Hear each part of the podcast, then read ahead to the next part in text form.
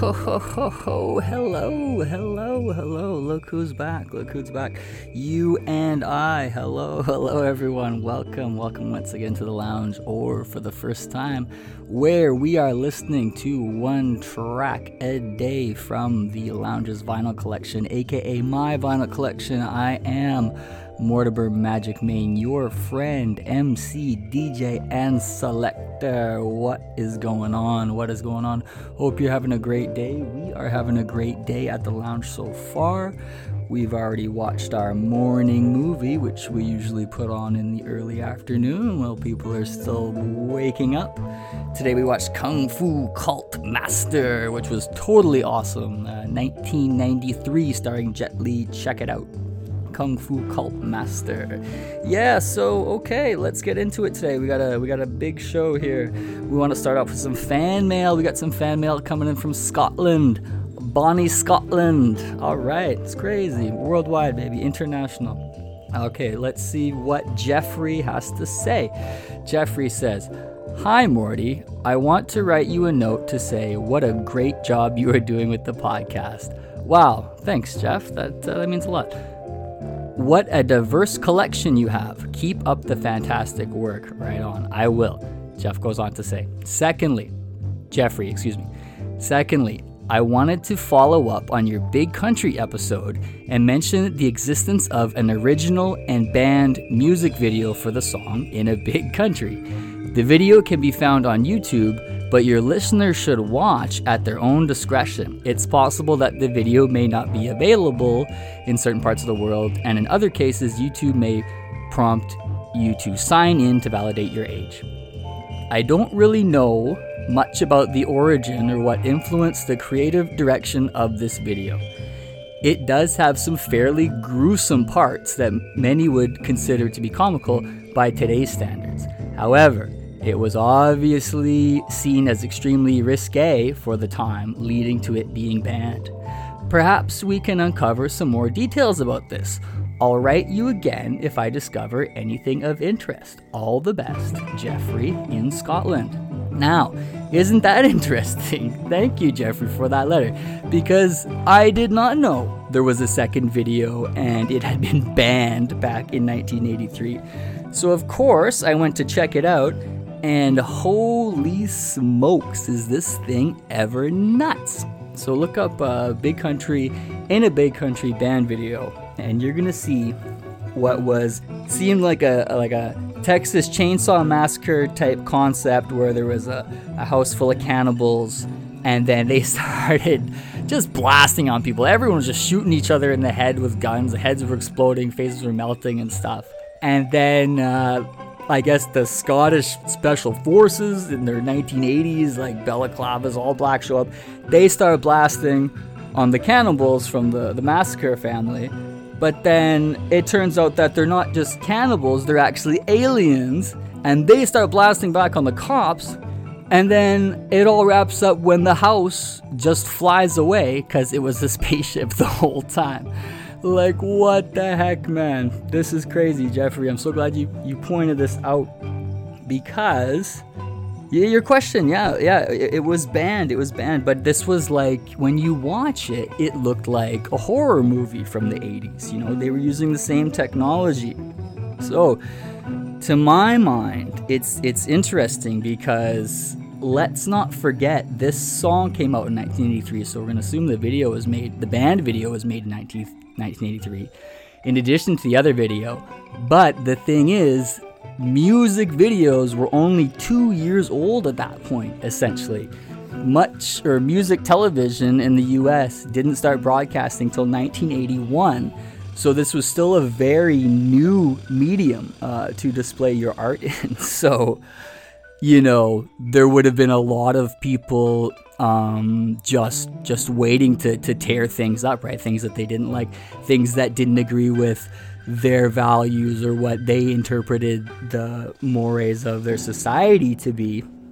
But in this case, it's it's clearly like almost cartoonish violence, but who knows? Maybe back in 1983, exploding heads and stuff like that really looked real to people like in the video, I can see references to uh, American Werewolf in London during the the, the shape shifting uh, uh, the scenes. So on top of that, uh, so I think it's you know it's a time thing, it's a cultural thing, it's a, a new medium thing. But I will, uh, I, I'll, i want to say here that uh, it's all. I'm always fascinated when people are more offended by sex and nudity than by graphic violence. You know, so people getting blasted on, dismembered, heads exploding, blood everywhere. They're like, oh yeah, that's fine, but a naked human body, oh my goodness, that's obscene. You know, you can't show that. We're not even allowed to show your video that you just spent all this time, uh, money, and effort making. But then it's like, well, what did people say when they first saw Michelangelo's David, right? Was that obscene? To some, yes, for sure, there was pushback on it, but to others, of course, they just see, you know, one of the great masterpieces of all time and an homage to the human body. Anyways, maybe that helps uh, answer the question a bit, but all that to say, uh, if you like the song, go check out the video for Big Country in a Big Country. In fact, go check out both videos, the banned and the unbanned one. Okay, moving on. Today we are talking about David Bowie. David Bowie again. We got another good one here. And you know what? I think I've already talked about the personal, so let's just move right to the song and then we'll talk about the facts after. I'll hit you with some facts. All right, here we go. The legend David Bowie from. The Rise and Fall of Ziggy Stardust and the Spiders from Mars, released 1972 Bowie's fifth studio album with the track Ziggy Stardust. Here we go. Enjoy.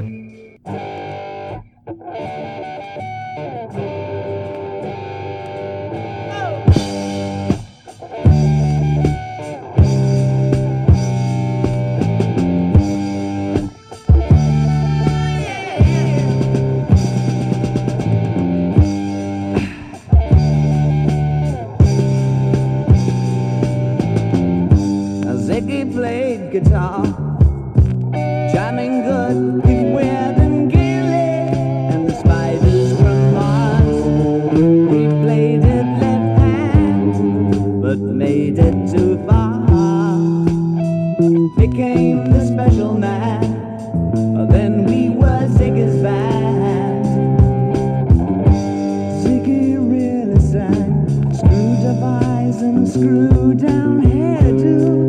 some cat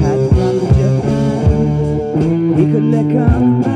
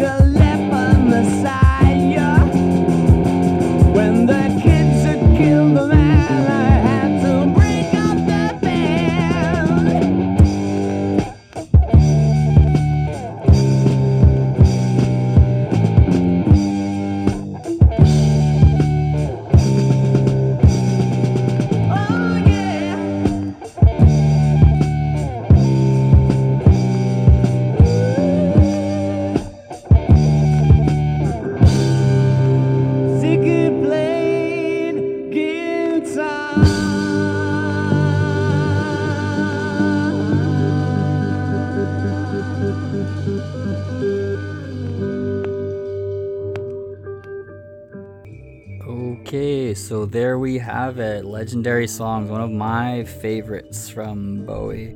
So this album, uh, which is one of the one of the most popular ones for sure, has been described as an, a rock opera, uh, meaning that there's a continuing continuing narrative happening throughout the album, start to finish, in acts. But then I've also read that uh, the the songs were largely written before um, any of the any of the concept of the album had been had been written by Bowie and uh, bandmate Mick Ronson after uh, post production. So I don't really know. I don't know. I, I've never heard Bowie speak of it to being a rock opera, but if he has, then there it is. So Ziggy Stardust was Bowie's alter ego, in case you didn't know. An alter ego, who has one of those, right? So, yeah, a Bowie conceived and portrayed character, described as an andro- androgynous se- bisexual rock star from space who was sent to Earth as a savior before the impending apocalypse. Has anyone ever seen the movie The Velvet Goldmine? It's really good, by the way. If you're a Bowie fan, you must see that movie. So the song that we just heard actually explains the the story and the legend of Ziggy. So if you wanted to uh, look a little deeper, check out those lyrics and learn a little bit more about the character, which was super popular and actually so popular, in fact, that Bowie worried that he would be, you know, just mistaken uh, for Ziggy. So on the following album, Aladdin, Aladdin Sane, which I'm pretty sure I have in the collection, so we'll be hearing it at some point soon. Bowie created another character, not wanting to be defined by Ziggy, not wanting to be doing Ziggy all the time. Because I'm like I said, I'm sure many people failed to make the distinction between David Bowie, the performer, and Ziggy Stardust, his alter ego. But I think one of the funny things about that is because David he designed everything about the character, including portraying him, eh, in which he uses acting skills. And let's not forget, David was a really good actor, too, in my opinion, anyways. And uh, another thing about Bowie, this guy writes his own songs, right? He always wrote his own songs, music. He's multi talented, plays a bunch of different instruments. So I think a lot of people, when they think David Bowie too, they, they think of Ziggy Stardust. And then they might think, you know, how it works, it seems like in the music industry now. If you have an image, you will get signed to a record label where someone else will write your songs for you. You know, all you have to do is perform the music. So that's not uh, that's not the singer songwriter artist uh, that Bowie is, and that you know you got to give uh, a lot of respect to for that. I like this one. Apparently, Bowie came up with the name Ziggy because he wanted a name that started with the Z. And he saw it, I don't know, like a, a tailor shop or something. And he liked it because it reminded him of his buddy Iggy, Iggy Pop's name. So it was kind of a little joke between them. So, uh, yeah, this album, like I said, pretty popular, pretty well known, widely considered Bowie's breakthrough album. And I thought it was pretty interesting that as they were touring, as they were finishing up the tour to support this album, David said uh, on stage, This is the last show that we'll ever do, which caused a lot of consternation amongst his fans because they took that as, you know, Bowie saying he's going to stop performing, which Bowie, I think, foresaw and he wanted to create a little bit of controversy because why not? But what he actually meant was this was the last time Ziggy Stardust and the Spiders from Mars were going to perform. And I think I even heard that uh, his guitar player and main songwriting companion was not aware of what Dave, David was going to say and the controversy that was going to ensue. So I think he might have thought that, you know, David had just decided that they were all fired at that point. Anyways, they got over it and one last thing, there was a documentary film released, uh, a live performance of this record, and and they captured that moment uh, when when David makes that announcement. And that film was shot in 1973 at a concert, but it wasn't released until 1979 because it, there's so much post production went into it and stalls and whatever. Anyways, so that's uh if you want to see a David Bowie documentary, that would be a good one to watch. And then if you want to see a David Bowie uh, themed drama, watch The Velvet Goldmine, named after one of his songs. Okay, kids, that is going to be it for me today. I got stuff to do, and I'm sure you do too. But if not, whatever. Keep listening. Keep keep uh, discovering knowledge to knowledge. Each one teach one every day. Don't worry, I will be back tomorrow, and we're gonna do it again. All right. Peace to all the gods, but especially the earth. See you tomorrow.